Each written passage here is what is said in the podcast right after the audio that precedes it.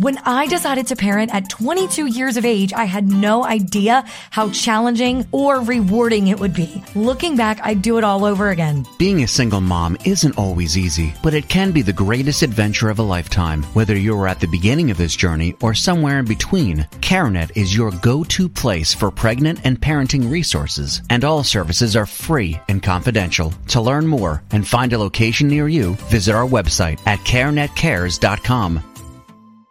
Memorial Day honors those men and women who perished while serving the United States military. It is a day of remembrance. And right now, remembering is even more important. They died to preserve a way of life that seems especially precious. This Memorial Day, we honor our fallen soldiers and all those who are on the front lines right now, fighting for us all. Kinney Drugs salutes you. Of men, women, and little children, victims of a system that makes men torture and imprison innocent people. You cannot shake hands with a clenched fist. Produced by a nuclear exchange would be carried by wind and water and soil and sea to the far corners of the kingdom of God, the kingdom of heaven. As one small step for man, one giant leap for mankind. We're not saying that planet Earth is coming to an end. We're saying that planet Earth is about to be refurbished, spaded under, and have another chance to serve as a garden for another civilization. Most of the people in here are just your reflections. They're your mistakes. 1776 will commence again if you try to take our firearms. One million of the planet's eight million species are threatened. You are what you repeatedly do. Therefore, excellence ought to be a habit, not an act. Your lives and the credibility of the United Nations is at stake. Epstein didn't kill himself. The reason this is such an interesting time is not only because we're on the threshold of the end of this civilization. They're trying to take you out with bullshit. The experience of the past two years has proven beyond doubt that no nation can appease the Nazi. For those who can hear me, I say, do not despair. The misery that is now upon us is but the passing of greed, the bitterness of men, fear the way, of human progress. The hate of men will pass, and dictators die, and the power they took from the people will return to the people. And so long as men die, liberty will never perish. In the language of the U.S. Department of Defense, these are unidentified aerial phenomena. Roswell is a very interesting place. A lot of people would like to know what's going on. Uh, there is very compelling evidence that we uh, we may not be alone. This is the Garden of Doom. Welcome everybody into Garden of Doom, and this week we are welcoming in one of our returning guests. I believe this is his third appearance into the show, and it's Mark Olly, who previously did a show on the Paracas Skulls, Giants, the Crystal Skulls, a bunch of uh, anthropological, archaeological stuff, and he also did a show in our trilogy on Arthur, uh, and he was the, the was the Polycon or uh, Polychronicon of Arthur and the Green Man, uh, straight there in that uh, that that that wonderful Arthur arc we did, which was Arthur Three Ways. Um, which people have really enjoyed. So if you if you are interested in King Arthur at all, listen to all three of those shows, um, and you won't regret it. So, Mark, first of all, thank you very much for coming back into the show. We always uh, appreciate having you on. Absolute pleasure to be here again. Great. And Mark is coming to us from the UK. So again, the, the, the garden goes international, and on, and our UK connection uh, works again. So uh, you know, if you listen to the prior shows, you know that Mark you know constantly makes the mistake for him, but bonus for me of booking himself for future shows. You know, in conversation, um, and he has you know he's got a book about Robin Hood, spelled R O B Y N H O O D E, and you should absolutely buy the book. And he's obviously you know I always give the guest playing a chance to promote, their stuff. Obviously, that's just a podcast uh, you know etiquette one hundred and one. Um, but I don't know what you know. I tried to read books before the, the guests come on, but I, I have to I'm getting worse at it. I, I did. I just, I just, just don't have time. Blame the PWC. If you know, you know. But I'm doing way too much uh, work for them on you know other stuff, and I love that stuff too. But it, it's uh, you know I I'm 54. I need I need my eight eight hours of sleep, and plus those of you who know my you know when I'm recording this and when I drop it are at the same time. But right now, I'm still in the midst of La Sicaria, being in South America doing Sicaria things. So uh, I, you know, I have to take care of myself, which is you know very difficult. I was never trained to do that in the last five and a half decades of my life. So um, anyway, so enough about me. Nobody cares, uh, or if you do, you've heard it before. So. Mark, welcome to the show. Tell the folks a little bit about you. And uh, as I always mention, I, I confirm that you are, in fact, an archaeologist. Yes, I am. In fact, um, I started off as a, child volunteer digger with my dad, who was also a volunteer digger. Uh, back in, my dad was alive in the 1950s and 60s as a digger. Uh, 1960s and 70s, he dumped me into this Roman dig site at aged eight years old, and I dove in and went scraping in the sand and pulled out this piece of Roman pottery and went, "Wow, look what I found!" And everybody went, "Put it back," because of course you're not supposed to do that. So that was my first lesson in archaeology when I was eight, and I kind of stuck at it. Finished up uh, training with Liverpool um, University, uh, ended up on enormous digs. I mean, we did the biggest monastic dig in Europe. We did one over here at Norton Priory, uh, this huge, like Welsh Templar preceptory, uh, Augustinian uh, abbey. So that was incredible. Done other things, you know, castles and uh, usual everything, everything you can imagine. So yeah. Um, uh, left it to go in the music business as a drummer. I did that pro for just over 20 years. Came back, thought, what am I going to do now? Because um, I'm getting older, and uh, started writing books, as you say. So I've got quite a few of those out now. I think the ninth book is due out in August, uh, but it takes me a while to do them. Uh, it takes me about three years to get a book out in all, on average. Um, the King Arthur one was an exception. That took 45 years, but you know, it's a big subject. You know, it's one of those. I've got to say the Robin Hood book, let's get back on topic. I mean, that was a great one because it's, it's kind of a precursor. It's a pre-run to the King Arthur book in that it is a polychronicon by definition. It runs in chronological order. It's the chronological life of Robin Hood. But that one from start to finish, it was a conscious effort to do it and it took four years. So, uh, you know, there's some amazing stuff in there, absolutely incredible stuff in there. I mean, I've got the privilege of living in, in you know, not far away from the areas that Robin frequented. Um, so I've got access to material that maybe other people, you know, would find harder to get hold of. Uh, but no, it's an absolute joy to do that. So, uh, yeah, I also do all sorts of other things as well. I'm I, am on Ancient Aliens at the moment, the current series that's running out there in the states. Uh, that's I great. On, yeah, I'm on the one on the one on crop circles, the one on uh, obelisks, and I believe there's a couple of others I'm on as well. Um, so that's quite good, you know. Yeah. Um, well, look who's in danger of booking him himself again. Oh, but you're already booked for a future show. I don't even remember what the topic is, but I know it's in our calendar. So, well, I've, I've got a book on the UFO crash coming out on um, Flying Disc Press, so it's probably that one. That'll be August when it gets released. Right, so absolutely. I can, I can come back and spill the beans on that one, but I'm not going to say too much of that. I don't want to steal no, my thunder. Watch you on Ancient Aliens, buy the book, and then we'll talk about it on the show. Yeah, no, that, that's, yeah. that's amazing. That's terrific. So, everybody knows who Robin Hood is. They think like you know, like the Adventures of Robin Hood, the cartoon version from Disney with the foxes. Robin Hood. what one of my earliest childhood memories. I saw that movie every single year. I would get my grandparents to take me, my other grandparents, anyone, anyone I could. I'd see that movie. I, I like the Adventures of Robin Hood with Errol Flynn. That, that you know, probably if I saw it now, it would drive me insane. Um, you know, we, we saw Kevin Costner uh, make a stab at it, and you know, no bueno. And then Charlie Hunnam, I think, did did a version, or so, or somebody looked like Charlie Hunnam. I can't remember if he was King Arthur or Robin Hood, but either way, it was it was an abomination. I've, well, I've you've, you've, you've got the you've got the Bruckheimer one, and then you've got the one that came even after that. Bruckheimer had a shot at doing it fairly realistically, uh, which actually does. I mean, a lot of what he's got, he's in his movie. He's got uh, I've got that in the book, so that that's oh, really? interesting. Oh yeah, there's quite a lot of uh, overlap there. He, you know, the Cate Blanchett doing the you know village in the middle of nowhere routine. He, he, he pretty much nailed some of that. Still got loads of nonsense in it though. And then you got the um, the one that looks like uh, Assassin's Creed. You right. know, the last one that came out. Do you remember that one? He's got like the Sheriff of Nottingham wearing this really cool grey, you know, up to the minute sci-fi type jacket on, and all sorts of bonkers in that. Uh, great yeah. action movie, can't knock it, but you know, uh, the, the tales were a bit right. fuzzy around the edges. You're just taking a name that people know and trying to th- throw it in there. So yeah. So here's the, the basic story that people know, and I you know I probably shouldn't have to repeat it, but just in case people don't know, because there's a lot of younger listeners, and maybe they don't, maybe they just grew up on Call of Duty and Assassin's Creed and anime, and may, maybe Robin Hood never really got to their way. So anyway, Robin Hood is a Saxon lord, Robin of Locksley.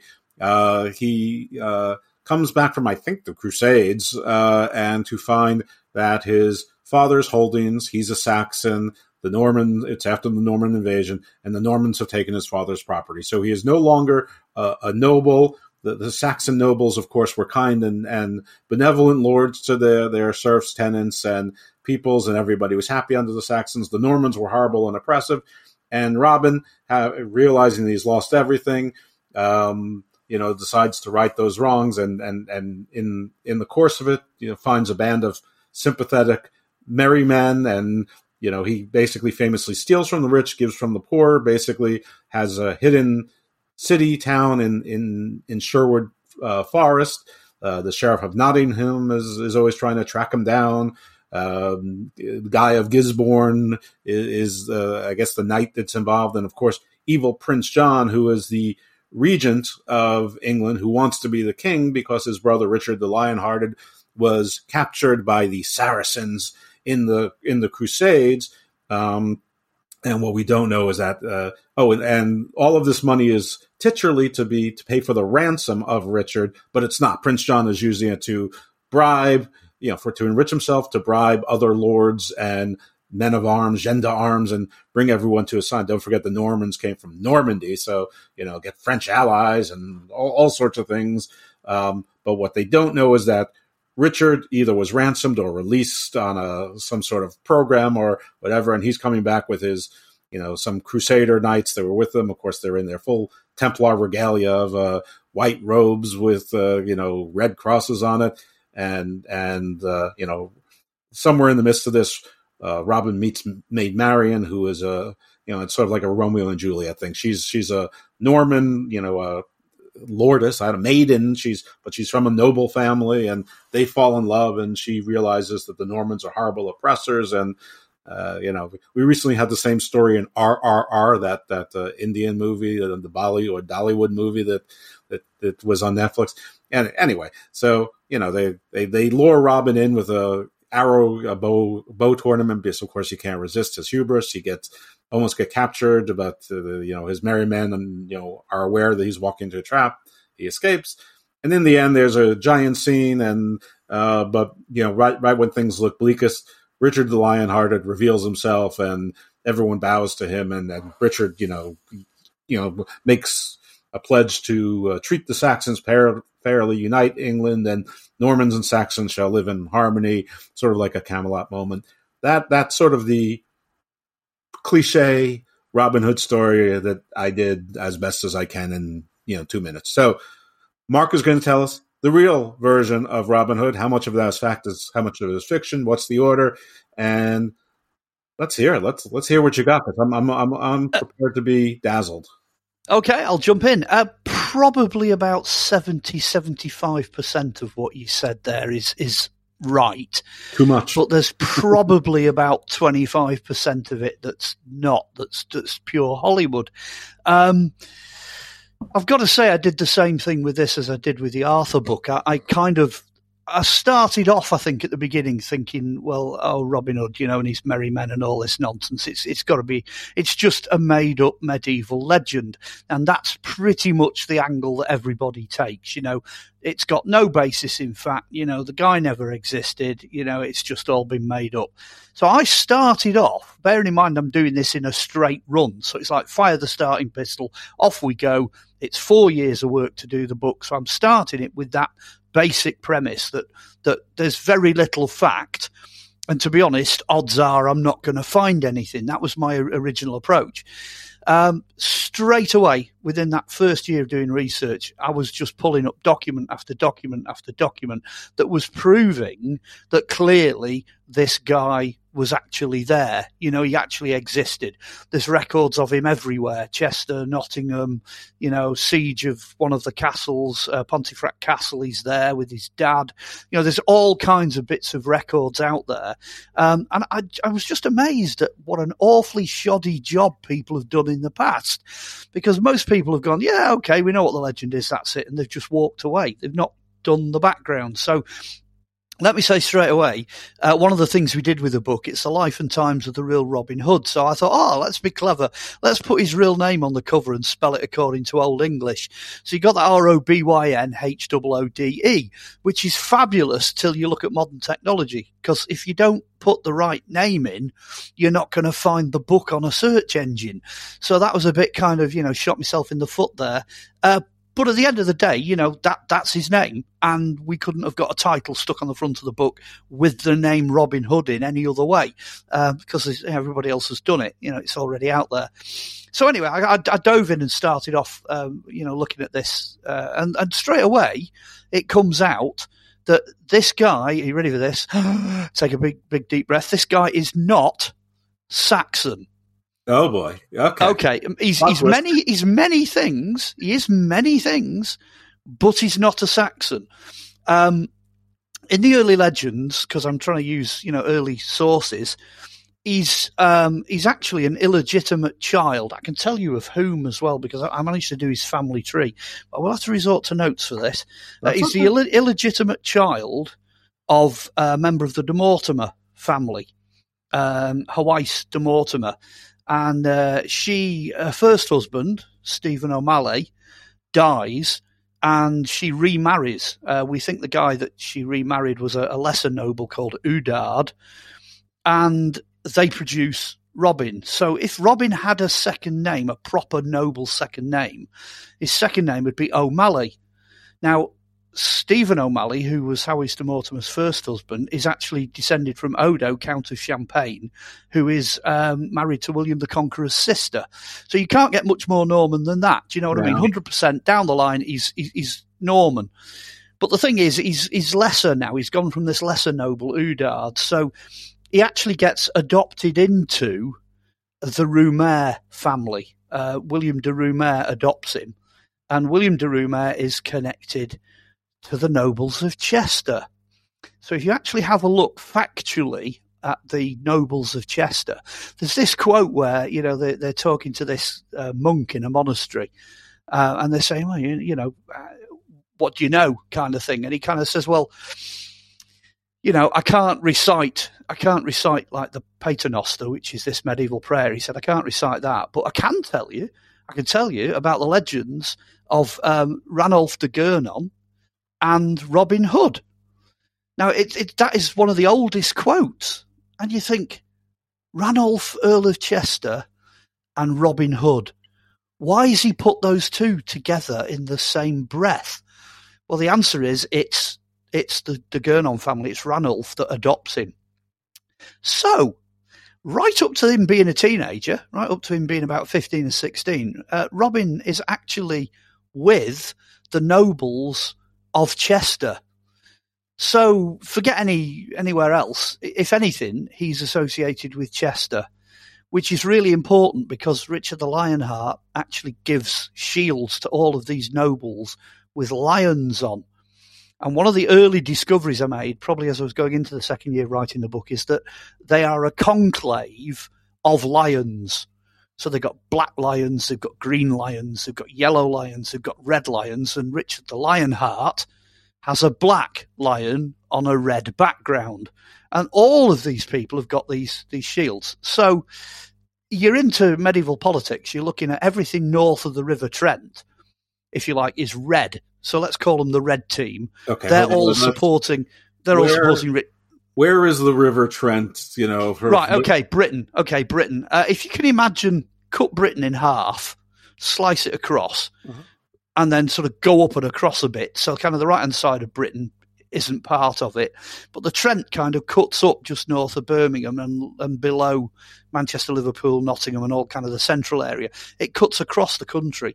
So everything above that, so you, you're talking, you know, Staffordshire, Cheshire, Derbyshire, Lancashire, Cumbria, up into the lowlands, all of that area supports Richard the Lionheart. So in effect, in Britain, you could call that the red team. You go south and you go across to the other coast, and all that lot going down is um, John, the wicked King John, who follows uh, Richard. Now, John is a, by trade he's a tax collector, so he's not very popular, shall we say? Uh, so he's the blue team, if you like, because he and he also the English don't like him because he's he's literally in bed with the French. You know what I mean? He's he's based, he may as well be French. And the only other team in all this, really, uh, there, there are two other teams. One is the yellow team, and that's the Scots. So up there with the red line on a yellow background, you've got you've got everybody who's Scottish, come you know up there up in, in Alba. But then there's this other little tiny team. It's a tiny little bunch of people. I'm going to call it the green team, and they sit on the border between the red and blue team. Now they're acting under orders. They're acting under the orders of Richard the Lionheart, and they're foresters. So when you look at that and you realise Nottingham and possibly Sheffield and quite a lot of the other major centres in that strip, that's like no man's land. You know, that's commando territory. And that's where the foresters get sucked into all this. Um, so, yeah, um, by the time he's kind of 16, 17, he's, he's kind of old enough then to go into the Order of Foresters, which he does. Now, the interesting thing is, you can get a map at this point, you can have a look. Uh, just sort of slightly up and to the left of Nottingham, because everybody heads for Nottingham, you'll find Tutbury, Doveridge, Sherwood's just kind of off to one side of it, and then above it, Loxley. So Robin of Loxley is clearly in the right area. You can kind of nail him down geographically. Loxley's his village, and that seems to be kind of where he was born before he went to Chester. But there's a massive castle there called Chartley, and it's being built during his lifetime by the Earls of Chester. So, okay, you know, you there, there's your connections. It's all starting to make sense. When he marries Maid Marmion, because Marmion is the family name for Abbots Bromley, which is down in Staffordshire. He marries her in the church at Doveridge. So you've just gone across. There's your next major site, Doveridge. And the details of the church at Doveridge are just absolutely spectacular. It's definitely the place where he, he married yeah, Maid Marmion. Is in what town or what city? Uh, she originates from Abbots Bromley, which is where they have this legendary horn dance. They dance around with, with like the horns of of um, deer uh, um, once a year. It's like a spring festival thing. Uh, folks can Google it. You know, it's it's it's famous enough.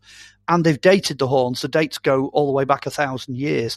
So that ceremony was going on by the Marmion family when Robin was still alive. So there is a link there. Where geographically enough, is is is in blue team territory though? Oh no, it's red it's red slightly drifting onto green, so he's, he's staying with his own. You so know he's what staying I mean? with his own. So it's, it's staying it's, with his supporters. not yeah. star-crossed lovers, or at least not. not no no no not not really. It's uh, and and she's a proper noble, as you pointed out in the story. Like I said, you were seventy five percent there. She is a proper noblesse, if you like. She's from a, a noble Norman family. Uh, the interesting thing is, though, in the Abbots Bromley horn dance, they, it's it's a bit like a mummers play, and, and, they have a maid Marion, a maid Marmion. They have her in there, but they don't have a Robin Hood. They have a, a forester with a bow. Oh. So uh, clearly, the ancient ceremony is her family's ceremony. It's got bog all to do with Robin. It's nothing to do with him. And then if you jump across again, you got Tutbury, which is where Friar Tut comes from because yeah. there was a friary there. So you can even trace back to the fact that, that Richard the Lionheart actually knew one of the friars there, but back then it was known as Titbury. So I'm going to be polite about this and say I'm really pleased that they changed the name to Tut. Otherwise, Friar Tut wouldn't be as popular as he is now. and I'm going to leave it at that. Uh, but you know, it's known. You can track him down. He's there. He's there in the records. Um, so that that's quite remarkable. I can give you a birth date for Robin as well. We we think through research, uh, somewhere between 1129 and 1153 was born, and I'm going to stick a pin in a map, and I, I think he was born probably in the winter of 1130. So we can get it down pretty much to that close. I'm a bit more vague in the book than that, but I've I've kind of you know done a few more years since then. So uh, we're thinking it's probably the winter of 1130 when he was born. So anyway, once once he gets to a decent age, you know, and he becomes a forester, uh, that bit's true. When I decided to parent at 22 years of age, I had no idea how challenging or rewarding it would be. Looking back, I'd do it all over again. Being a single mom isn't always easy, but it can be the greatest adventure of a lifetime. Whether you're at the beginning of this journey or somewhere in between, CareNet is your go-to place for pregnant and parenting resources, and all services are free and confidential. To learn more and find a location near you, visit our website at carenetcares.com. Memorial Day honors those men and women who perished while serving the United States military. It is a day of remembrance. And right now, remembering is even more important. They died to preserve a way of life that seems especially precious. This Memorial Day, we honor our fallen soldiers and all those who are on the front lines right now, fighting for us all. Kinney Drugs salutes you. You know, he ends up looking after the forests. But if you do your background research again and you start looking at Sherwood, um, and there's a few other places in that area as well, Barnsdale Forest and one or two other bits, all around the sort of A1 North Roman road that runs up that part of the country. When you look at these forests, there's loads of Templars.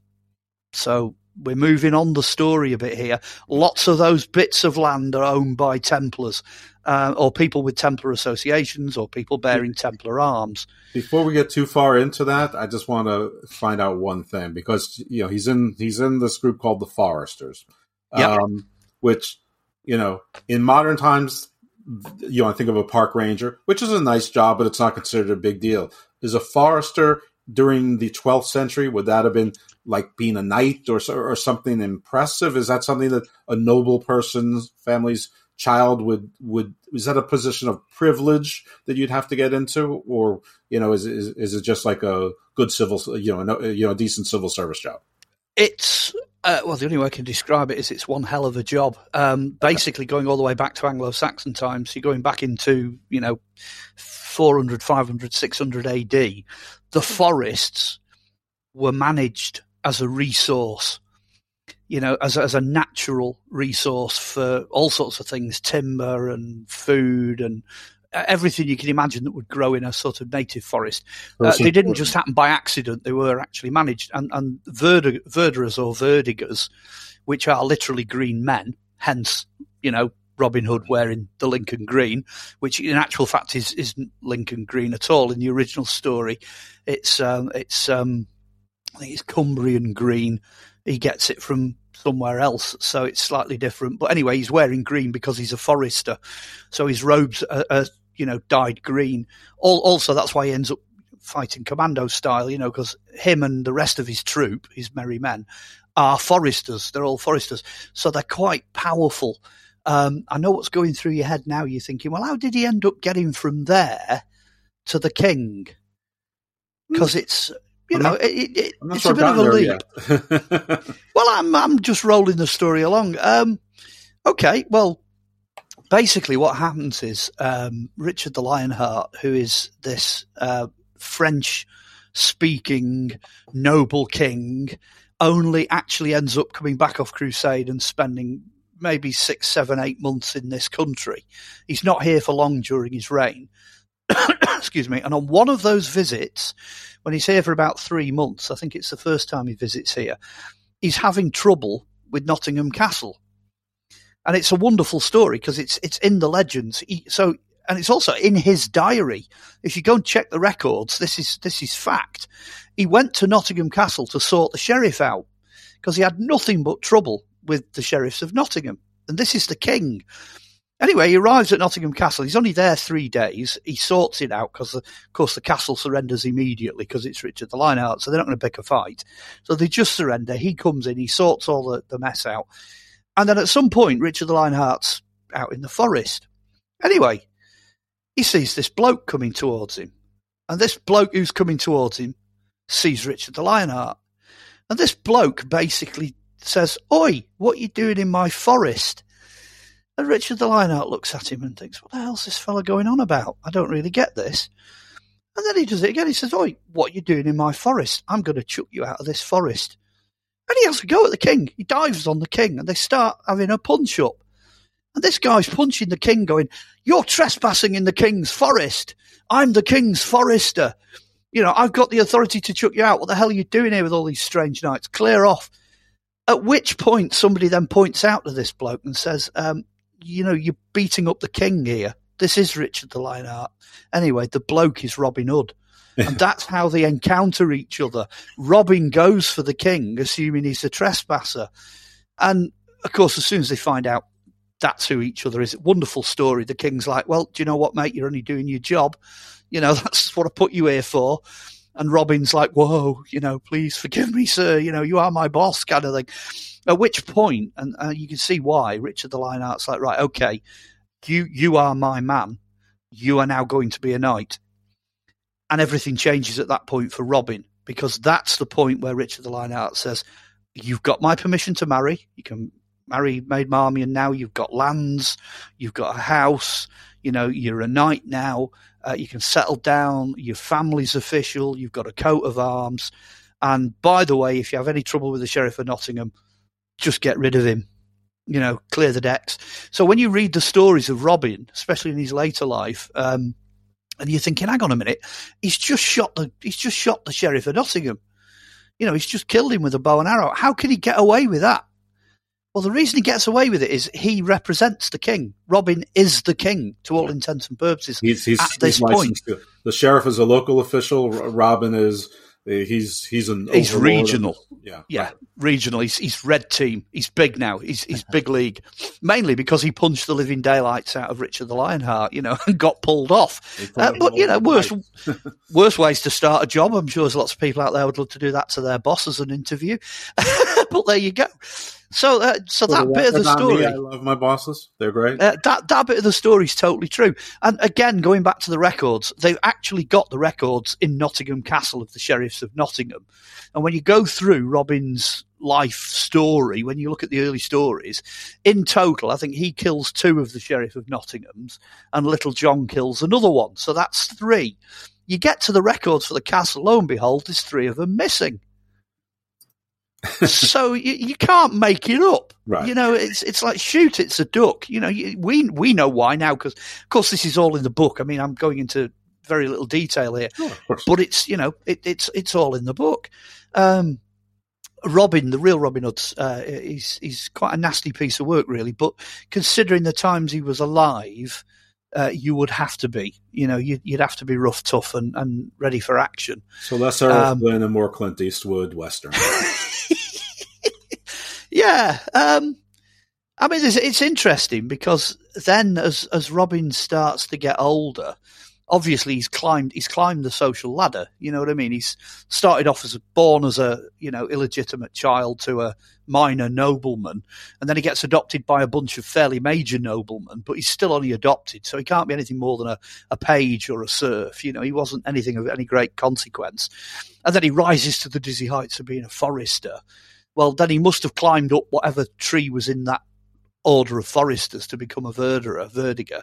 It's like and John, he's quite happy. It's like Jon Snow in Game of Thrones. It's like Jon Snow was modeled after Robin Hood, basically. Well, at the end of the day, yes. And he's he's climbing the tree. He's going up the order of verder, verdigers. Then he gets appointed a knight. So as a noble knight, then this is where his life kind of moves on a little bit as he starts to get older. Excuse me. He decides that he's eventually going to give his life over to religious pursuits. So that's a lot of the connection that he's had with the church through his life, which is in the legends. A lot of those connections uh, eventually lead him to be become a hermit. But then, remembering he's he's Richard the Lionheart's man. You know, he's red team. So as soon as John, who's blue team, King John, becomes king and starts causing problems, which John does, wants to tax the North out of existence, um, then you have the barons actually revolting and saying, hang on a minute, we're going to do Magna Carta. Now, Magna Carta is enormous, you know, in terms of, of, of changing the world. It's you know even thought to be a, a you know a, forerunner to the uh, Declaration of Independence, you know the American Declaration. It's it's one of the first original documents where you know people's rights. In this case, it's nobles, but it's still sure. you know people's rights uh, are actually documented. Again, now, the very Game first Thrones at the end, where it's yeah, still well, the nobles. Yeah. It's just it's just a, a kinder, gentler version of the, the no, nobles ruling. Yeah, but uh, yeah, absolutely. I mean, uh, no new stories. But anyway, at this point, they, they basically the nobles go and find Robin Hood. They go and find him. He's he's in his eighties at this point, oh, really? and they say, "Look, you know, you're a northern noble. This affects you. Come and join us." So it's it's clear that he joined with one of the retinues of, of the other nobles and must have been at Runnymede um, in 1215 for the signing of Magna Carta. That's pretty much the last thing he does because around about the age of 82, 83, he dies. He dies of old age. Um, Maid Marian, I think, finishes up because she's a bit younger than him. So back in the story, she ends up going off and joining a nunnery, which again is pretty typical for medieval times. Um, and it, it's it's interesting because um, oh, I'm going to launch into a great story here because it's it's all about his merry men. Um, there aren't many uh, records surviving before what we have over here that's called the dissolution of the monasteries because Henry VIII came to the throne, decided he was going to dissolve all the monasteries, get rid of all the nonsense as he perceived it, and, you know, start the Church of England, which he decided to do. So a lot of the records were destroyed. Before that happened, though, in the early days of King Henry VIII, he got a poet called Skelton and this is really important. He got Skelton to get into the archives, most of which now remember we don't have because they're gone. And he said to Skelton, he said, I want you to do me what is effectively the definitive play on Robin Hood. And I want you to come back and I want you to perform it, etc., etc., etc. So Skelton's play, which has been largely overlooked, is crucial because it has details in it that you don't get anywhere else. Plus the fact, I mean, you know, if you're doing a play for Henry VIII, this is a very powerful man who has a reputation for lopping heads off. Right. So you're not going to make a mess of it. And also the idea that you have to at least play to the right story and have the right characters. That hadn't disappeared. You know, that's, it's kind of printing has only just been invented. So uh, this, he's going back to handwritten records. Anyway, he does the play. And in the play, all of the merry men are labelled. So you've got Will Scathelock and Will Scarlet, who are both brothers, but they're both criminals, who I think I'm right in saying come from Sheffield. It's there that it's not recorded as Lincoln Green. It's it's you know um, Cumbrian Green or whatever. It's they go to different places, but it lists all kinds of minor things. It tells you where Little John, Little Johann came from. It tells you you know where they get the arrows from, the arrowheads, where his shirts were dyed so they were green. It's got all these minor details in there. It's incredible. I'm not going to give too much away because it's it's a great section in the book, so it's it's worth people buying the book just to get those details. But the point of fact is, it, it's absolutely geographically correct. It's also linguistically correct. So the names that are given to these people are correct. And it gives you all the background. And you could just take one look at it and just go, hang on a minute, he nailed it. You know, Skelton nailed it with this because they are the characters that they're said to be in the later legends. Uh, bearing in mind, I mean, uh, you know, the records he was relying on would have been records up here in the north, the northern records, that were only a couple of hundred years old at this point, you know, um, because they were only written down in the 1200s and the 1300s when Robin became famous. So, um, it's it's just it's really good stuff. I have got all the sources. All the sources are listed in the book as well if people want to check. Um, so yeah, it's it's it's amazing. Um, uh, the next thing as well that comes up in Skelton's play is Robin apparently wanted to be buried under the Abbey wall in Wakefield, which is significant for two reasons. Uh, first of all, you've got this very famous uh, burial site at Kirklees, and it's got this grave on it, and it had a burial slab on it with his name on it, and all this kind of stuff. And uh, and I love this because it's early archaeology. Um, one of the owners of the house in the 1700s he got one on him one day and he thought, right, this is it. I'm gonna I'm gonna nail this good and proper. I'm gonna dig him up. And he went to the, the grave, he dismantled it and he moved the stone and they started digging and almost immediately they hit solid rock. So it's like, okay, there you go. Archaeology, early antiquarian archaeology has proven that that is clearly not the burial site of Robin Hood. It's, you know, clearly a fake. It's, it's a distraction. And then you look at Wakefield, which is this, this place over here, this big city over here, and you think, hang on a minute, Wakefield hasn't got an abbey. Wait, where's over here? UK. Uh, over here in the UK, nor- Northern England. Okay, well, all of it's the UK, so well, yeah, the whole thing is so. That's where Wakefield is, um, and, and you, you go to Wakefield and there's just no sign of an abbey. Well, just literally year four of me writing this book, by sheer coincidence, they happen to be renewing the floor in what is the modern abbey of Wakefield, and guess what? they come down on a uh-huh. tiny, smaller version of the abbey and they dig up a couple of skeletons. I think they brought up three skeletons in all with the exact date range of just after the death of Robin Hood. Now, bearing in mind, they weren't digging, they didn't go down. So there's other burials, older burials lower than them. And it's the configuration of the missing abbey at Wakefield. So it's like, well, of course we know where he is. I mean, they're not likely to dig up the floor now because it's like a multi-million pound renovation they've just done. But approximately where they've stuck the new high altar, which by coincidence is a gigantic Templar cross. It's this huge Templar cross shaped wooden thing they put there. Roughly where that is, is roughly where Robin Hood's buried under the wall. And if they find him, I mean, in, in the play and one or two other sources, it says he was buried with his bow and, and his sword and a few other bits and bobs. So looking at uh, looking at the list of what he was buried with, you'd know it was him if you found him, if that makes sense. Hmm. So, uh, but they never they never excavated around the walls. I was really frustrated. You know, I was like, get stuck in, you know, go and find him. But no, now they only they did what they were told. They just did the top layer, and that was that. But what a fantastic end to the book! I have three questions for you. One, oh, go on. I remember in, in our last show when we talked about Arthur and the and the Green Man, you said the Green Man was basically a you know a, a, almost like a sign of a like a union, like you were in a guild or whatever. Would that be would the Foresters be considered part of the Green Men, or am I just is that just a coincidence from different eras? No, you're absolutely bang on. That's where you get all this Jack in the Green and, you know, Robin Hood being sucked into the Green Man thing. It is, it's the Foresters thing because the Green Man is the symbol of the Foresters. So there's your link back to that book about the Green Man. It made sense having, having done Robin Hood.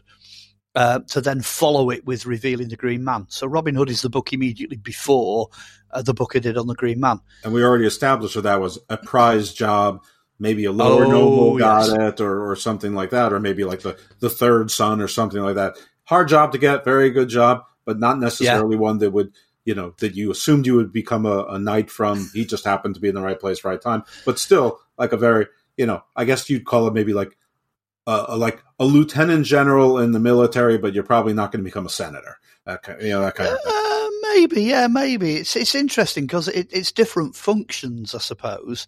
Um, at the end of the day, being a verderer, a verdiger, being a forester, is a massively ancient and noble pursuit. So I would say if people want to get the background to that, boys, to some background, dash out and buy the book revealing the Green Man, and it, that basically that tells you what Robin Hood's job was and the basis for that job. So it's an amazing job, really is incredible job for him to get that. That's really good. Well, you're but, steward of the wealth. You, I mean, the wealth is, yeah. is, the, is the food, is the timber. That, that that that that was the gold. You know, uh, well, yeah. You know, aside from that was that was everything but the gold. That was you know yeah. that was the natural resources. So and, he, he was basically in charge of like if you were in charge of all of the mines in a region, that that the, that sort of that job. Yeah, exactly. It's it's on a level with that kind of a job. It's it's super duper important. And here's the but. The but bit is though, at that point, he would be working on lands for Templars. So his boss, as a green man, if you like, would have been a knight. Right. It would have been whoever it was that owned that area. So he obviously had a tremendous reputation with the people around him. Um, otherwise, he'd have probably had his head chopped off for attacking the king. You know what I mean? They obviously realised who he was fairly swiftly um, and pulled him off the king. And the king's like, "Oh, yeah, all right then. Uh, time, time to you know put you on a different fast track." So, so he, he kind of he, king, he probably wasn't walking alone. He probably was with a group, and they're like, "Whoa, whoa, whoa! Don't don't chop his head off." yeah, yeah. I think the per- the people that pulled him off, I would have thought, would have been in, in Richard the Lionheart's retinue, but that would have been a bunch of like you know traveling nobles or whatever of a much higher rank than than Robin would ever have met. Right. And then Robin's bunch would probably have been his bunch of merry men, and they'd all be cheering him on, like you know, go on, get stuck in, mate. We don't tolerate trespassers around here, you know. Um, and again, again, we we imagine that you know that Britain was a wonderfully stable place. You know, Richard the Lionheart was almighty, you know, and nothing ever went wrong. That's not strictly true because actually the knights, the different bands of knights and the different nobles were still very tribal and very territorial. So there was lots of little skirmishes kicking off all the time. So it wasn't unusual for that sort of thing to happen. Right. Go on, you had a couple more questions. There was a high king, but he wasn't all powerful. There- there- He Uh, still, he still keep people in order, and there was a lot of politics. I get, I get it. Which, Yeah. which, which again is is a little bit like Game of Thrones. Uh, But anyway, Yeah. My, my my second question is probably the most trivial of all, but you know, was he really this acclaimed, like almost like preternaturally good archer? I have to say the answer to that is probably yes. Right. Um, the archers, I mean, uh, when you say archers, everybody who could draw a bow at this point on a Sunday went down to the village green and shot at something with a bow. And there were some guys like the Foresters that kind of did it full time. Now, I've got a couple of these bows here, which are medieval survivals actually came out of a barn in Yorkshire. And they're like the ones on the Mary Rose, and they're 160 pound draw weight yew bows. So you can't just get hold of them and just pull them back like you see in the movies. These things are serious. And when you when you excavate the skeletons of people who were professional archers, you usually find one shoulder is bigger than the other. You know, it biologically changed them because they were messing about with Your bones get bigger Yeah. to support the muscles bigger. It, it was something you did all your life. Yeah. Um, and Robin, I mean, clearly at some point, you know, between ages zero and 16, when he was in Chester, clearly somebody spotted him practicing and gone, Hey, hang on a minute. He's got a natural, you know, uh, ap- attitude, aptitude to, to doing this, you know, he's good at it. Um, and I would think that's what eventually brought him into uh, into being a forester. There is a tale actually that there was a widow up at uh, one of one of one of the the family lands, one of the areas they owned, uh, was up near Whitby. That's why you get Robin Hood's Bay up on the um, sort of northern, what would it be, west co- east west coast. East coast, northern east coast. It's it's up on that side, the right hand side of Britain. Uh, it's it's like Whitby, Scarborough, Robin Hood's Bay, all that area. Uh, and there was a, a widow there that was having trouble uh, because her uh, lands and her properties were being attacked by basically Vikings, pirates um, from northern France. And there's this tale that Robin was up there working on Whitby Castle uh, for one of the families that he was associated with, meets this lady, and she actually employs him to go and sort these Vikings out. Uh, so he's out, you know, sailing on one of these ships, and he takes the other ship out with a bow. He shoots everybody on this other ship with a bow and gets rid of them. They're gone. Captures the ship, sails in with it and all the treasure that's on it and everything else. I think, I mean, he's very young in the story. He's only about 16 or 17 in the story. Um, and it's, I think that's when the penny drops. I, I think he's there and he's thinking, you know, yeah, I can, I can really make a living doing this, you know, this, and, and I can use it for good, you know, um, in very violent times, you know, he, he could use it. Um, anybody who knows anything about longbows, they're amazing. You know what Yeah. you can do with them. So, so that part of the story is entirely true, and he did put it to good use. Yeah, Yeah, it's I the O'Malley family that has um, lands up in that part of, of, of Britain. It's kind of diagonal across the country from Nottingham. So most people. Oh, by the way, Robin was only in Nottingham three days. I forgot to mention that earlier on. Same as Richard the Lionheart. So everyone's like, "Oh yeah, Nottingham, Nottingham, this, that, and the other." Nonsense. He was 16 years in Chester. You know. Anyway. Yeah, anyone who knows their their British and uh, European history, uh, the, the the British longbow was a weapon that made a big difference between the the wars between the British and the French, and I think there was a battle at Agincourt or Agincourt, and the, the- Agincourt, yeah. the Yeah. British basically could take out the, the the French, you know, basically from Memorial Day honors those men and women who perished while serving the United States military.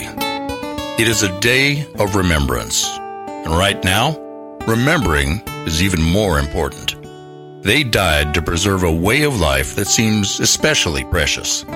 This Memorial Day, we honor our fallen soldiers and all those who are on the front lines right now, fighting for us all. Kinney Drugs salutes you. With Lucky Land slots, you can get lucky just about anywhere. Dearly beloved, we are gathered here today to. Has anyone seen the bride and groom? Sorry, sorry, we're here. We were getting lucky in the limo and we lost track of time. No, Lucky Land Casino, with cash prizes that add up quicker than a guest registry. In that case, I pronounce you lucky. Play for free at LuckyLandSlots.com. Daily bonuses are waiting. No purchase necessary. Void where prohibited by law. 18 plus. Terms and conditions apply. See website for details. You know, hundreds of feet further than, than the French could ever get to them. So they won that battle in a rout, and and the, you know, and then you know, it was basically like you know having uh, a cowboy age Winchester rifle rather than a colonial musket. It was, you know, the, the difference was that significant. Well, the, the, there was there was a guy in um, Ireland um, fairly recently, only in very recent years, that decided he was going to see just exactly what these bows would do, and he, he had a go at seeing how many arrows he could loose. He got thirty-two arrows off in a minute. Wow. So now, uh, when you times that by the number of archers that were Agin, uh, Agincourt, I mean, there must have been this enormous, immense hissing noise, and the sky would have gone black. black yeah. And apparently, the arrows rained down on the French for eight minutes. And in eight minutes, I think it was over 30,000 fully armoured riders and horses just piled up. They just ended up as a huge traffic jam. Right. And it's good night Vienna. That's the end of it. Um, and, you know, bearing in mind that these bows were still on the Mary Rose in the days of Henry VIII. I mean, Henry VIII must have known the legends of Robin Hood and thought, hang on a minute, I'm having a bit of this. I want this technology on my flagship, you know. Um, and there, there they are. There's like boxes and boxes of these bows.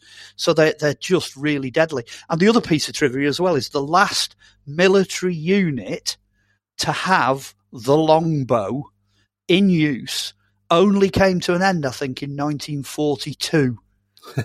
they were still using them in the Second World War because they were silent, deadly, and you can shoot over 600 meters. You know, if you know how to drop an arrow onto your target, these these things are absolutely deadly. I don't think they've repealed the law over here either. I think us Brits are supposed to be down on our village green, you know, firing at targets still on a Sunday. I don't Of think course. that's ever disappeared. Yeah, yeah, of course you should. Absolutely, you know what I mean? Listen, sir, I don't want to correct you, but I've seen a lot of ninja movies in the '80s, and, and I know hmm. that, that that technology is very much still employed in in ninja and, and John Wick worlds. So, Well, there's, a, there's another there's another guy that decided to see how adaptable it was. So he used a short bow, and he can do somersaults, he can spring, he can loose two arrows at once. You know the things you see Legolas doing in the Lord of the Rings movies. He can actually do it in real life. You know what I mean? He's doing a somersault in midair, and he pops a balloon with an arrow. You know, it's it's on the internet. Go and have a look. You know, uh, for anybody that's interested, go check out you know this super archery that, that's that's possible. Well, that was the whole thing So, about know, the Mongols and the Scythians and the Parthians. I mean, somebody Totally. even, somebody even says that the, the expression "getting a parting shot" comes from the fact that the Parthians could shoot backwards. You know, while they Oh, were yeah. riding away, they could shoot at you. I, I'm not sure if that's. I, I mean, Oh, it's Par- true. No, it's true. Yeah, because there, there's there's there's, that there's actual. I'm just not sure that the word "parting" comes from from Parthian, but hey, it you know it it makes a good story, and if it's true, Yeah. even the better. Anyway, my third question, which I'm pretty sure that you want to talk about anyway, and I hope so, was the connection to the Templars because the Templars, everyone's like, "Woo, the Templars!" I mean, everyone loves the Templars. I mean, you know. Dan Brown and the guy who wrote the Royal Blood, Royal, uh, you know, I forgot what the name of the book was called. That, that There's dozens of them. Yeah, Right. dozens of books. But anyway, they, Um, yeah. Well, we could we could do a whole we could do like an entire evening just on Templars. Um, it is one of my other specialist subjects, so um, I'm not really sure where to dive in. You know, they uh, Well, was Robin? start. let's start with was Robin a Templar? I would say so, yes. And the reason I say that is that um, there was a gravestone which was drawn during the English Civil War by a guy called Nathaniel Buck, and he drew the gravestone of Robin. and the Templars have a very distinctive way of doing gravestones. They have a little kind of foot bit at, down at the foot end, and then they have this long thing that looks like a cross, but when you look at it, it's not because the cross on the top's equal armed. You know, it looks like a cross with a circle around it, but it's not. Right. Um, and what's interesting is we've also got the grave of Little John at Hathersage over here. They know where it is, and his gravestone has also survived and has virtually the same cross on it as the one shown on Robin's grave. And both of those are Templar gravestones. So it's pretty 99% certain that at some point after uh, Richard, Richard probably gave left instructions and just said, look, get this guy into the order, you know, go through the initiation ceremonies, all the rest of it, whatever you need to do, get it done. We want him. We want him in. So he then literally went back. Robin literally went back to his roots because all the guys that were in the in the Order of the Lion were all effectively a sort of Templar, a form of Templar. Um, so Robin basically just just joined that lot. You know, he just got promoted up in, into that. Um, so yes, absolutely. I, I, think in his later life, without doubt, he became a Templar. Uh, and when he ends up in this cave as a hermit, um, he's at an abbey, which again makes perfect sense for Templars. You know, as a noble, why why would he decide to go and settle at an abbey? Well, it, it's a it's a Templar foundation. Ah. It's a Templar abbey. So the the connections in later life really start to rack up. Um, also, that's the only way you get away with shooting the sheriff of Nottingham.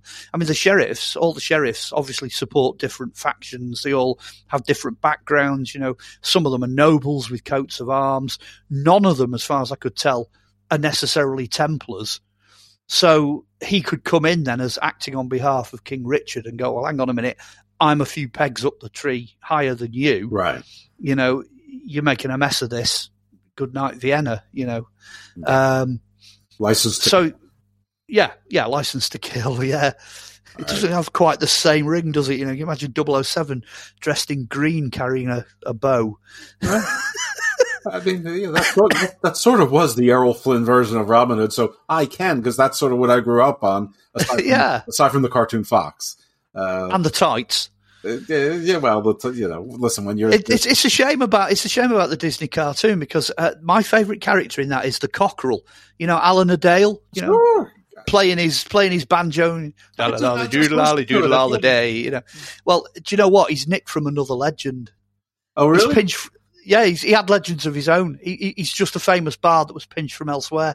There is no in the original legend. I hate to say this. There's no Alan Adale.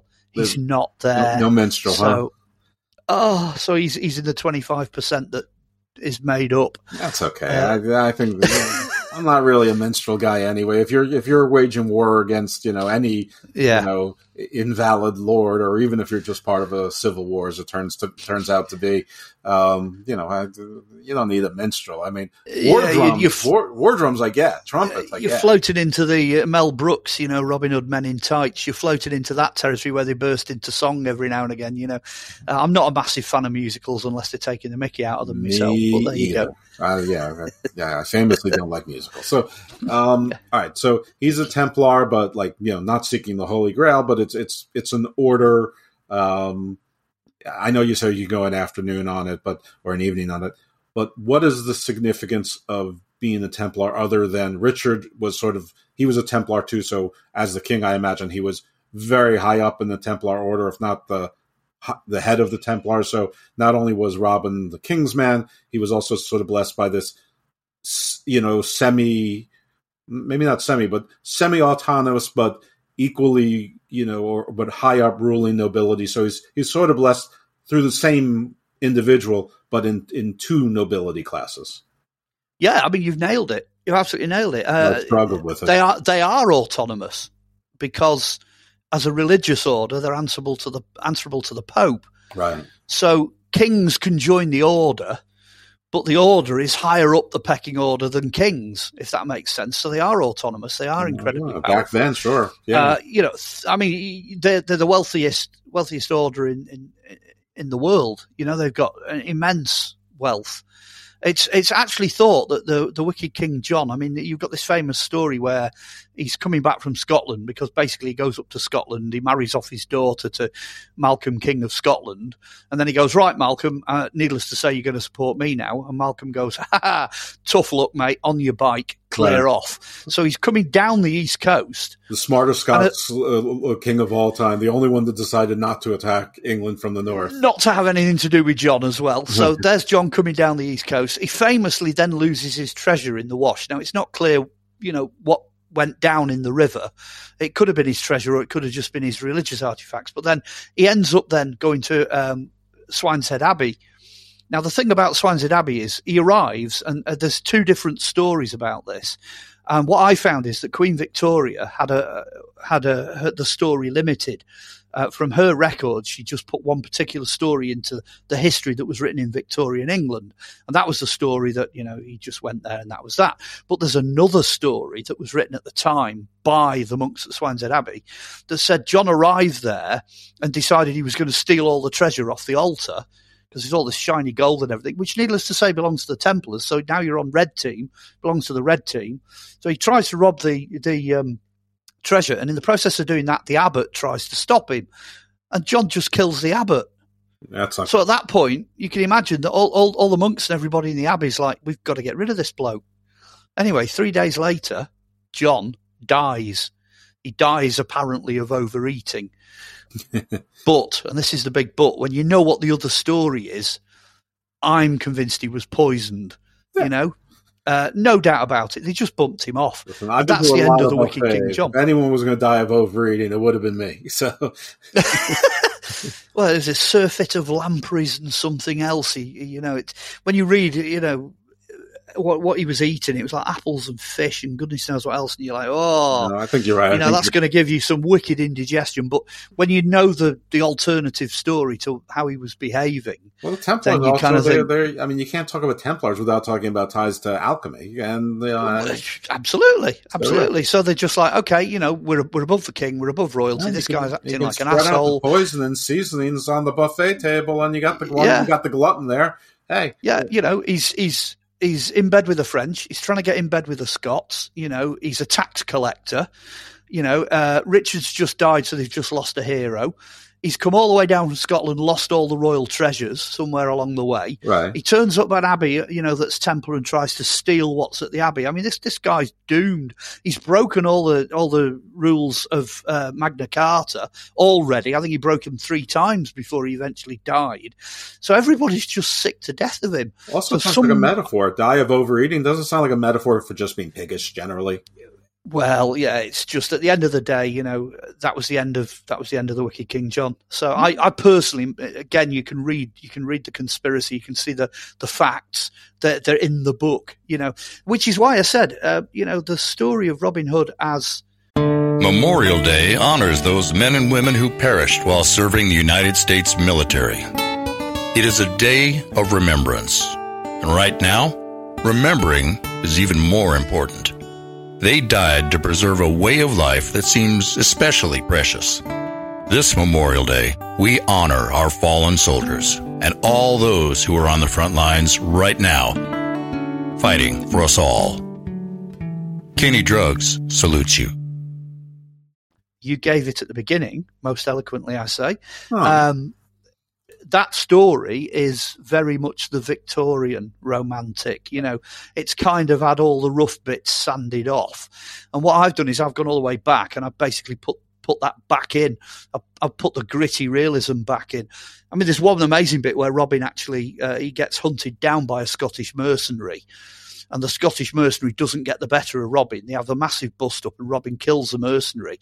But then what he then does is he beheads, he chops the head off the mercenary, sticks the head onto his, the end of his bow, and pretends that he's the mercenary. You know, but the idea of, you know, Errol Flynn slicing some bloke's head off and sticking it on the end of his bow as a spike and marching into town with it, going, Oh, look, I've killed Robin Hood. You know, that that is just anathema. You know, it's not there in the, in the news stories at all. And these, you know, there's another one as well where he um, he, he robs a monk by dressing as a lady. Uh-huh. You know, you don't find that either. You know, he, he turns up dressed as a lady and the monk just accepts him. You know, uh, and then he can rob the monk.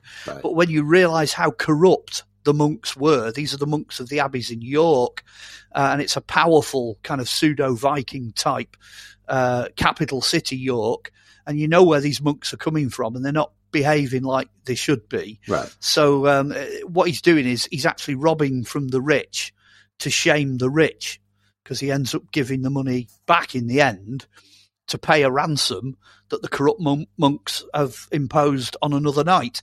So when you actually look at what he's doing, it's got nothing to do with robbing from the rich to give to the poor. He never does that. That would have been socially unacceptable Right. for him and the rest of his men to do that. He's robbing from the actually corrupt rich to go to to give back to a different rich who at least have a claim of right to it. Know, or yeah, Yeah. or fooling the fooling the corrupt rich. You Right. know uh, that that's his thing. Is uh, it's it's modern in a sense that you know the problems we've got in the modern day and age are with people in power. So you have to deal with those people in power in powerful ways. You know, almost be one of them in order to sort them out. You know, you've got to have equal power, and that's what you're actually seeing in the original tales of Robin Hood. You know, he's he's fighting on a level playing field and then eventually gets promoted by Richard the Lionheart. So it's no longer a level playing field. You know, he's risen that little bit higher and he can seriously kick ass now. So that's the kind of level we're at. The, the, everybody else, the general population, isn't really included uh, in the early stories to that extent. Okay, so we so we've shattered the myth also of rob from the rich to give to the poor. He, he Yeah, that's he did rob from the rich at times, but it, it wasn't to uh, for the social welfare. It was it was you know just to uh, you know make make good on something for somebody that was on his team on in his nobility or to curry favor or to consolidate his power or, or whatever the case was be would be. Yeah, But yeah. It was for team. It- it- there is, Yeah. there is. Uh, how can I put it? There's kind of a medieval moral to everything he does. Sure. You know, there's a point to it. None of it's random. It's all a- absolutely specific. But if people who are out there slightly of an academic leaning, you know, and they understand medieval society and they, they approach it archaeologically and historically, which is obviously how I've done it, uh, when you start to read what's in the book, obviously it makes more sense when you look at the real thing um, than all the nonsense that you know comes after it. Which again is, I suppose, to sort of bow out where I came in after writing the book after four years. I totally, totally believe that he was a real person. He really, genuinely existed. I know people struggle with the idea that maybe he was alive in the 13th century or the 12th century or the 11th century. At the end of the day, they had this habit back then of naming the children after the oldest male. So you've got like Robin Hood gives birth to Robin Hood, who in turn gives birth to Robin Hood, you know, and so on. I mean, I did my family tree, for example, and there's 13 Johns. It's like John, John, John, Yeah. John. It goes all the way through the medieval period. So you've got to be very careful. You've really got to push your source material to get back to a date. Um, but at the end of the day, it all fits. You know, that's the key to it. Um, there's two family trees in the book as well. One's on his mother's side and the other's on his father's side. And both of those family trees are historically correct. Oh, that's okay. great. So, so we know, we know who he was, or at least where he was in terms of, of you know, the families that he was a part of. Family trees are very appropriate for a book about a forester. So that that's that, that's terrific. Um, so, I had a question. I lost it. I'm sorry. I, I, Oh, I, sorry. I, I lose it all the time. And questions. I know. if only if only I was a professional host. Um, Hey, listen, you still asked me the three that you had in mind. So, uh, I, I, I did, and actually, you you answered the the fourth before I even had to bring it up. Um, did well, we were we were on the subject of Templars, if that's any help. You were sort of looking at their influence, and oh yeah, I, do you want to ask about Templars themselves? Sure, we, we we can do a little sidetrack on Templars, but I actually my question was that I lost and I recovered was did our blue and green team ultimately prevail over the red team? Well, it's interesting. Um, all the books that I've written coming up to date, so right up to the Arthur book, I've tended to focus on material that you would call northern. So if you're looking at the British Isles, there was a kingdom, if you like, a sub kingdom called the Old North. And the Old North is basically the middle of it all. So if you look at the British Isles, you've got like Ireland over here, and you've got Scotland and England and Wales and down south and Cornwall. If you just like draw a big circle round all of that and stick a pin in the middle, you're going to hit just north of Chester. You know, you're going to come in right in the middle. And the Old North was this kingdom that, that was just that. So it basically was North Wales and Cheshire and Lancashire and Cumbria and parts of the Pennines, and it stretched across, you know, onto the Isle of Man and, and kind of clips a bit of Ireland, and that's the Old North. That's mm. what you're looking at now. Then, the reason I'm telling you this is those areas were established in Roman times, so that's the territory that you find in King Arthur's day. So either side of 500 AD, that is that territory. That territory then survives into Saxon times. The Saxons then get invaded by the Vikings and the Danes because they come next in history. And it's the Vikings that establish the territory that you find in Domesday. So now you're into William the Conqueror. So he does his Domesday survey. And guess what? Those areas are still clustered together. They're still forming the Old North. The Old North then is the area that Robin Hood is born into. Right. So you've got the same territory again. That territory then keeps going after Robin about as long as just before the Tudors. So when you get the Wars of the Roses, you get like, you know, the Red Rose of Lancashire fighting the White Rose of Yorkshire, and they have this big bust up. And you finish up with all these different royal houses coming out as a result of it. So you're in sort of proper, serious high medieval now. You know, they, they're full plate armour and the whole nine yards. That area where all that's coming from is still the Old North. So eventually, you've got two what are called Palatine counties left, which Palatine in this in Britain means self-governing, and these self-governing counties were only discontinued. They only did away with them in 1973. Huh. One of them was Cheshire, and the other was Lancashire. So those are the, the core, if you like, the core counties of the Old North. They were still Palatine right up to the 1970s.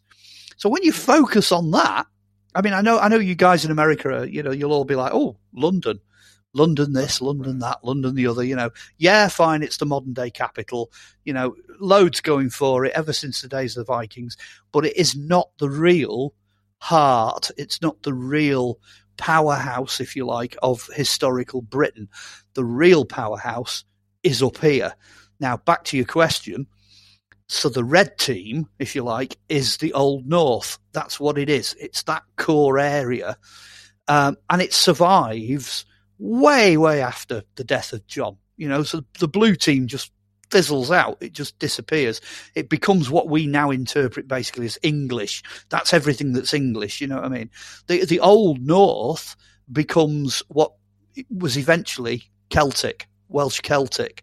So it's got kind of a right, if you like, to claim connections to Scotland and to Wales and to Northern Ireland because it's more connected to those historically than it is to the bit that's English. Mm-hmm. So uh, that, I mean, that that's kind of way, way broad kind of sweep of the brush to how to understand the British Isles. So the British Isles really is, is, is, basically cut into those two halves. But the Old North is bullseye. You know, the Old North is the centre. It's the business right. end, if you like, of of history. So no, it doesn't it doesn't vanish. It never really goes away. Um, even now, you know, the government over here are talking about this northern powerhouse. Uh, it's that it's never been anything but. You know, uh, you get Liverpool, Manchester, the Mersey Valley. You push them together with where I'm living, which is Warrington, right in the middle, uh, and then you start looking at all the surrounding towns and cities. Easily, easily as big as the area of London. You know, easily. Uh, but we're up here. You know, we're up north. Right. So, uh, but below I don't know if that, so yeah, so so that kind of answers the question. The red the red team never really went away. That kind of core consciousness has, has never disappeared. Um, and and everybody living in London and the government and all this, and they've never been able to get rid of it. You know, we're still here. See, I mean, we we actually, we actually supplied we supplied royalty, proper, serious, you know, medieval kings in the king and queen list to um, you know uh, Elizabeth as was and Charlie who's there now. We actually supplied kings for the throne of England for 464. No, let's get this right. 500, sorry, 564 years. That's king after king after king after king after king. They're all coming from the north. And the very last one is Anglo Scottish and North. So you can't get it can't get much northern than that. No. So really, the entire ruling house, you know, the, the Well, real Santa business end. With the Lucky Land slots, you can get lucky just about anywhere. This is your captain speaking. Uh, we've got clear runway and the weather's fine, but we're just going to circle up here a while and uh, get lucky. No, no, nothing like that. It's just these cash prizes add up quick. So I suggest you sit back, keep your tray table upright, and start getting lucky. Play for free at LuckyLandSlots.com. Are you feeling lucky? No purchase necessary. Void where prohibited by law. 18 plus terms and conditions apply. See website for details. You know, the real business end of what's running the British Isles, in sense, is coming from here. You know, it's coming from this neck of the woods. Well, then at some point the Wow. Germans came in, and then I guess Oh yeah, don't don't yeah, Some- modern times. someone else did Yeah, the Germans, times. sort of. I don't. I, I don't. I don't exactly know what happened between the Habsburgs and and what is it now? The Windsors? Are they? Are they is that the family? Well, yeah, yeah. That that's you- you're only going back to sort of Queen Victoria's day there, really. Um, You know, and there was a big argument somewhere before that. Um, I mean, historically, in the 1700s, you've got this big thing over here about uh, Bonnie Prince Charlie and, and the Stuarts, the Stuart royals. Um, the Stuarts, if you like, were the end of what I've just described. This huge medieval, you know, thing uh, that was going on, uh, and some people still think the Stuarts should be on the throne. You know, um, back to Templars again. Actually, rumor has it that the current Stuart heir, which I think is 16th in line to the throne or something, the current heir is actually uh, in contact with and regularly visits the Templars of Scotland. oh, I'm I'm down with that. So you know what good. I mean? They've not give up. Uh, you know this. You know the, the the history I teach, the history I give away, and the stuff I put in the books is is still relevant. You know, uh, and then some. history is never static and and it's and it's never an isolate. I mean that that's what people. This is why I'm never. I'm I'm not afraid of any ten family or ten person cabal ruling the world because because there's there's no ten families that are that powerful that would ever agree with each other. It's it is. It is not. There's been no time in human history where it's ever been shown that, that nobody doesn't want to be the, the top dog. So uh, True. anyway, uh, uh, enough about that because I know a bunch of my audience doesn't want to hear that at all, uh, which is fine too. So yeah, back to the Templars because everybody wants to hear about Templars. So I, I don't know if we can do a quick and dirty on, on Templars. I, I've done past shows on Templars, so you know Gretchen Cornwell talked about them, Arthur Farham talked about it, Andrew Gough talked about them. So you know it's it's not like we've we haven't talked properly about Templars before, but I think this seems like a good time to do a you know a quick and dirty on uh, Templars, sort of you know you know uh, you know uh, you know post one thousand to you know pre fourteen hundred you know Britain at least or UK. Yeah. Okay. Okay. Yeah. Well, in in in a nutshell, um, I suppose I'll just stick to what they're most famous for. I mean, monks carrying swords. Um, that is a Celtic Culdee thing. You know, it goes back to the Roman era when the Culdees, who were the Celtic holy men um, in the second, third, fourth century, uh, when they were evangelizing over here, they were known to walk around basically wearing robes, long cloaks, which are these cream coloured woolen hoodies. Which clearly that's where the Templars are getting theirs from, you know. like, like Jedi's.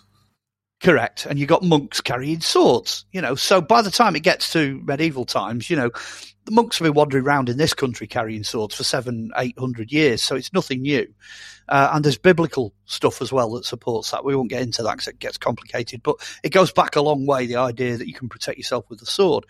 And the cloaks, the cloaks, these woolen cloaks are famous that the Celts of Britain produced them so much so that they were a major export to the continent in Roman times. You know, uh, we made these brilliant cloaks. The idea, by the way, of Templars, uh, you know, charging into battle with a big red target on the front, you know, dressed in white in a desert, uh, that's nonsense. Um, uh, when they were out there, they had desert colours. They had browns and blues and blacks. The crosses were never much bigger than your hand. Uh-huh. You know, they would stitch them on. Um, and that's only for recognition amongst themselves. Right. And they would allow their armor to go rusty. They would paint it out, you know. So when you see them on the History Channel going, way, you know what I mean? Bearing in mind that the people that they're fighting against have, got compound bows, you know, they're really good shots. You're not going to go charging in with this whopping great big target painted on you. It's just nonsense. Uh, so all that's just made Right. up. That, that's rubbish. Um, yeah, you got it. You got it in one. That's it. Yeah, X marks the spot. You know, no, no, that's that's fantasy. Um, the actual Order of Templars, I mean, they, they, they say it started in 1118, but there's evidence that, you know, it didn't. It was a, you know, militia of Christ. It started in 1114, but there's some evidence that's recently come up that they started earlier in 1112. So there's no reason to assume that they didn't kind of gather together just after the First Crusade came to an end. So they're there very early on. And they've been part of the fabric for a while. You know, these these are not newcomers. They're just gathering everything that's gone before and just making something out of it, which is what human beings do. The actual first order to get properly uh, recognised, if you like, which I think was eleven twelve, is, is actually the Hospitallers. Right. So you know, forget your red and white because your your white on black came first. Me, and, and those two orders stay together Was and they work the together. Hugh, Hugh de Payne and Hugh de? Payens and Godfrey de Saint Omer, yeah, they get recognised by uh, the Pope. Can't remember which one at the time. I haven't got my notes with me, but uh, the Pope rubber stamps them and says, "Yeah, you know, there you go. You can be an order." But the, Hospitallers had already had that, you know, six, seven, eight years before.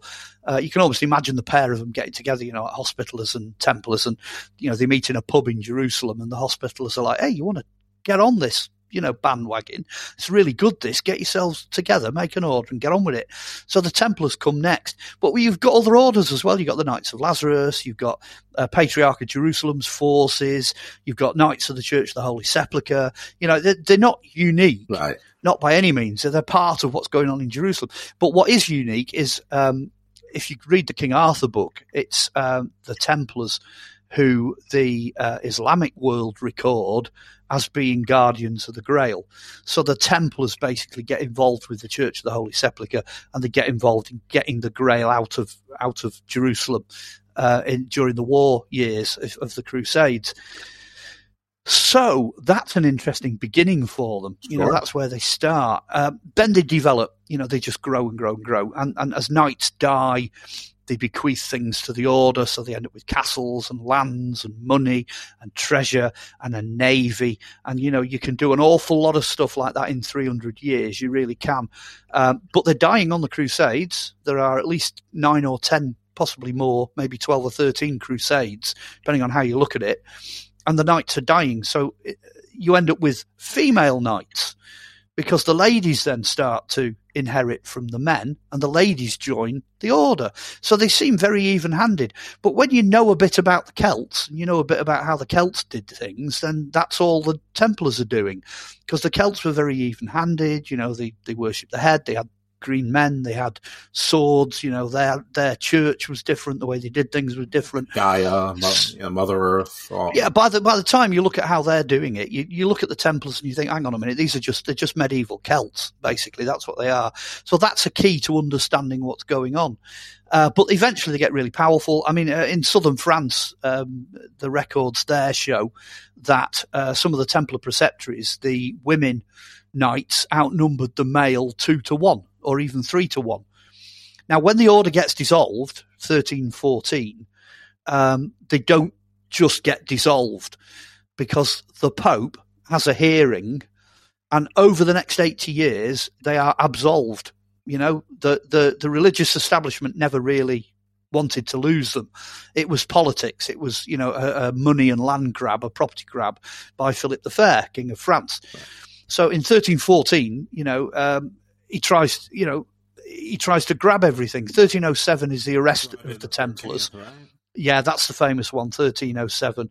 Uh, but it's interesting because Friday the 13th, you know, he goes to arrest all the Templars. But on Thursday the 12th, you know, the Navy set sail because they got tipped off. So that's where that famous thing comes from. They set sail under the black flag with a white cross on it, which became the skull and crossbones. That's another story where the treasure went and all that. Like I said, we'll do a whole story. night on this. Uh, but then eventually, you know, they, they, you know, Jack, Jacques de Molay and Geoffrey de Charnay, you know, get roasted in this pit in the Seine uh, on a fire uh, in 1314. They curse the king and they curse the pope to you know join them within the year. And you got this famous legend that, of course, king and pope were both dead within the year. Right. Which again points back to what happens in the Robin Hood book, you know, when they bump off John. It does make you wonder just how powerful they were. Um, but in this country, it's interesting because you've got uh, three King Edwards, Edward the First, Edward the Second, Edward the Third. All those kings really liked the Templars. Even Scissorhands. Uh, L- Longshanks. Lo- Edward Longshanks. Sorry. yeah, Edward the First is Longshanks. I mean, not a guy to be messed with. you know, Scissorhands I mean, he's- Tim Burton movie. yeah, yeah, and you can understand why he likes Templars. Uh, well, Edward II was the, was the same, and Edward III's the same. So it's not until about 1334 that King Edward III over here says, you know, uh, could you kind of disappear, lads? You know, you're not supposed to still be here. so the Templars then kind of vanish into Scotland, Ireland, and Wales because that because that's out of the Pope's reach. You know, and also they've had you know, 30 odd years there, 20 odd, 30 odd years, where they can transfer all the property over to the hospitallers, which is exactly what they did on the continent. So, you know, the King Philip got nothing, absolutely nothing. Hundreds of years later, the, the royal families of France were still trying to get money out of the hospitallers that they claimed was owed to them by the Templars. But so they never got a penny, never got anything at all. Complete disaster. Anyway, over here, You've then got Order of the Garter starts. You've got uh, Knights of the Round Table starts up. So basically, the Templars rebrand. Right. So what I'm getting to here, what, what I'm really getting to is that, that the idea that they suddenly just ended is, is isn't true. For about the next sort of 50, 60, 70, 80 years, other groups of Templars were popping up all over the place. You know, you've got Red Cross on a white background over in Switzerland for Swiss banking. You've got all these groups of mercenaries popping up. There's another knightly order called um, Knights of the Fleur de Lis that start up, and they've got Anglo-Scottish, Anglo-European connections. They're, they're just they're all over the place, and all it is is rebranded Templars. And then, and this is the kicker, the survivors of the Templars end up slowly coming out towards the end of that 80 year period. So by the time you've got to the 1400s, with people like Joan of Arc and all the rest of it in that particular century, you've actually got Templars back again. Maybe they're not calling themselves Templars, but they're back. Right. And that is the survival, if you like, of the modern order of Templars. So nowadays they're still here, but there, there's three different kinds really of, of Templars you've got here. Uh, you've got Masonic Templars, which you can only really trace them back to the start of Masonic records. So they only really go back to the 1723 Masonic, you know, um, charter or whatever. So they only go back to that. So the first book on Well, unless you believe their legend that it goes back to Cain. so, right. Well, it depends, but I'm only looking at Templars here rather than Masons. So the Templars, certainly the, the association, can only go back to the foundation, really, of of, of, Templ- uh, of Masons as we've got them now. But you've got Masonic Templars. You've still got survival of Catholic Templars. So there are independent groups of Templars that can trace their genealogy, if you like, back quite a long way, hundreds of years. And, and they're all over Europe. They're everywhere. So you'll, you'll see them emerging now. You've probably got them in America. You'll have American Templars, but they, they have different emphasis. Well, but is they're- America. that's what's happening. Some are real and That- some will just claim to be. So, Yeah, yeah. Um, uh, and and then you've got other Templars, and I'm going to say other Templars because things like the Templar Trust take pilgrims out to the Middle East. There was a, a temperance movement called the Templar Trust. You know, so you've got lots of what I would call minor Templar connections, which are very public and they're usually charitable in their intentions. Um, so really, those three branches are the ones you're dealing with now. That every, everybody falls into at least one of those categories. Um, the ones in Scotland, for example, Rosslyn Chapel, they're one of the middle group. They're the ones that say, well, you know, we never ended. Right. It never went away. And if you look at the style, for example, of Scottish medieval burials in the clan burial grounds, the actual style never changes. So the Templar burials that are clearly Templars in the 1000s, 1100s, 1200s, you know, just carries on in the 1300s, 1400s, 1500s. It's all the same. You can clearly see that it never changes. So they have probably got a decent claim to being one of those uh, groups of Templars that have survived into modern times. Well, shameless plugs as to shows I referenced earlier. Uh, Andrew Gough does an excellent job on the origin of the Templars, and I believe it's called the Poussin Code, or because apparently it's uh, the Templars are much more tied to the artist Poussin than Da Vinci, uh, but he goes through a lot of the history. Arthur Farham takes us from Europe through uh, Scotland into North America, and Gretchen Cornwell t- basically covers some of the same ground, but takes us mostly through Canada into North America. And she's currently uh, doing, I think, season two of The Curse of Oak Island. So you're, you're not our only TV star, and and uh, and, uh, and Andrew Gough, I think, is also on. Uh, he's doing something on Gaia channel and maybe Discovery as well. So uh, so yeah, he was he was uh, he was on something to do with um, uh, forensic solving of um, world mysteries. Yeah, I spotted him on there. On uh, I think he was on Blaze over here. Or yeah, no, he's all over Quest, the place. One of those. He yeah, just, did, he just did a TED talk, an 18 minute TED talk on on our ideology of the bees. And the good news for regarding do, listeners, you don't need to listen to his 18 minute TED, TED talk. We have like 100 minutes of him going. So he's not rushing through. And it's called, I'm so clever, the be all and end all, but B E E. But oh, I have to tell you, guy. that show, I'm like, what am I doing? And and it was fascinating. It's one of my favorite shows because I had no expectations going in. It's fascinating. So check that out. And I'm actually recording with Andrew this Thursday, which I think is March 23rd or 24th. And we're going to do Tartaria. So Tartarian. So yeah, it'll be Andrew's also his, uh, his fourth visit into the garden. So very excited about that. And, and it's cool that, that you know each other or, or at least know. Yeah, he's a really nice guy.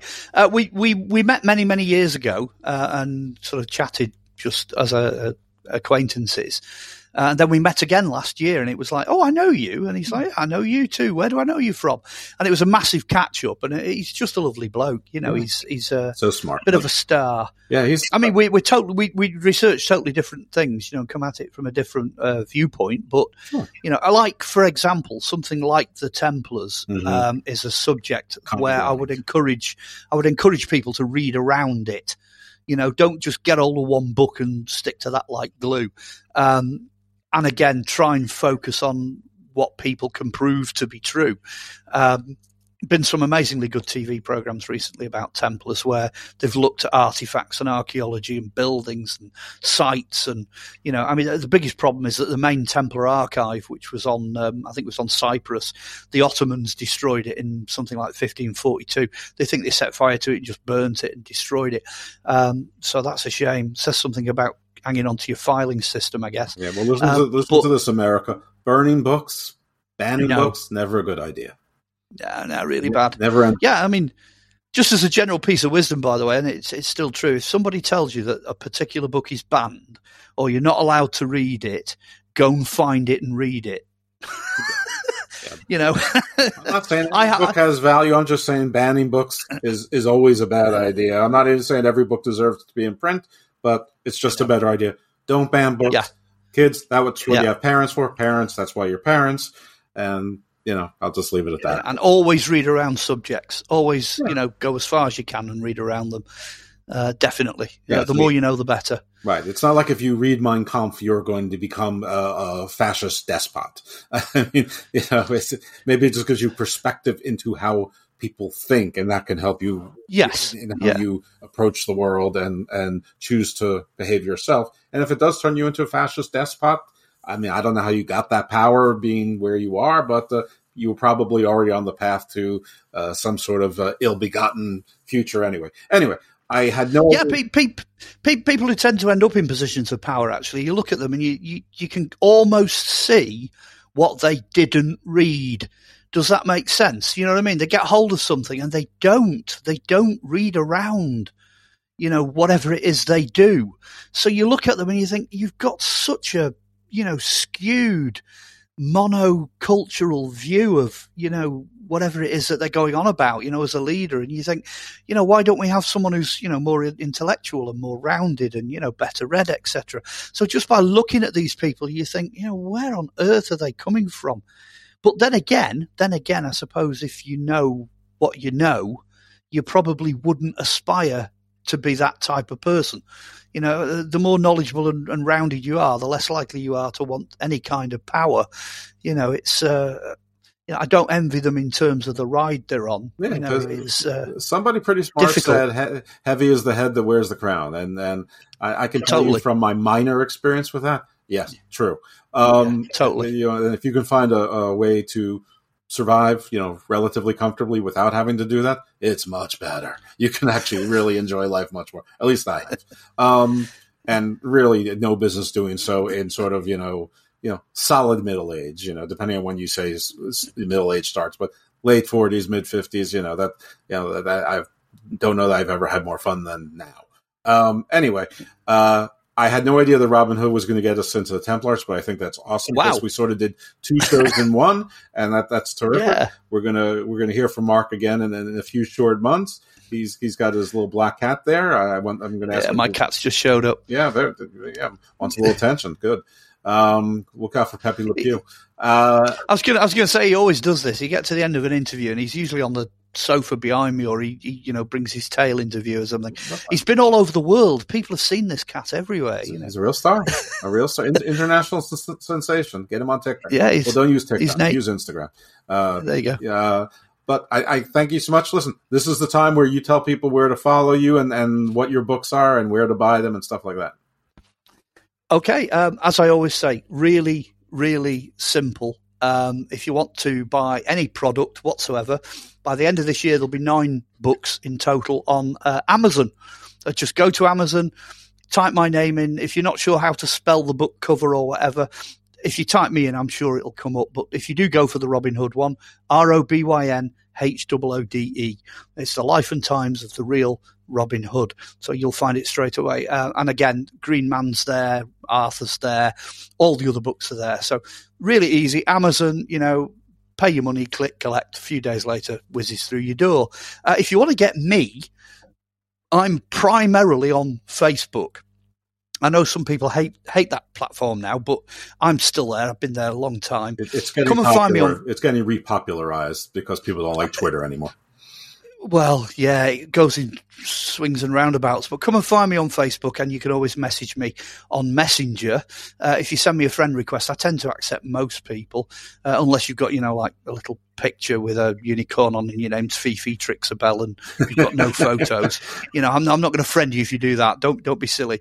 Uh, you know, it's called Facebook for a reason. You know, there's got to be a face there with an identity. Um, so yeah, come and find me, and you can send me messages. So it's uh, Amazon for product, Facebook for me, Facebook Messenger, uh, and if you want to book me for anything or, or anything else, just you can always get me on Messenger, and I'll give you my email uh, once I know who you are, that you're a real person and not a robot. It's Mark with a K. Olly is O L L Y. Very easy. It- it- it's exactly how it sounds. And Yep. For all of you listening, I want to thank you for listening to Garden of Doom. And I want would like to ask you also to um, write a review, give a five star rating. Oh no! Before I did the YouTube thing, it didn't have commercials. All right, here we go. Sorry for that, everybody. Here we go. The theme song to the Adventures of Robin Hood is playing in the background. There we go. So give a five star rating, a review, write a nice review, tell your friends, uh, and forgive my editorial miscues. You've heard the excuse a million times. Enjoy the song. We will hear from you next time in the Garden of Doom. Robin Hood, Robin Hood. He called the greatest archers to on the green. To help the people of the king. They handled all the trouble on the English country scene and still found plenty of time to sing. Robin Hood, Robin Hood, riding through the glen. Robin Hood, Robin Hood, with his band of men, feared by the bad, loved by the good. Robin Hood, Robin Hood, Robin Hood.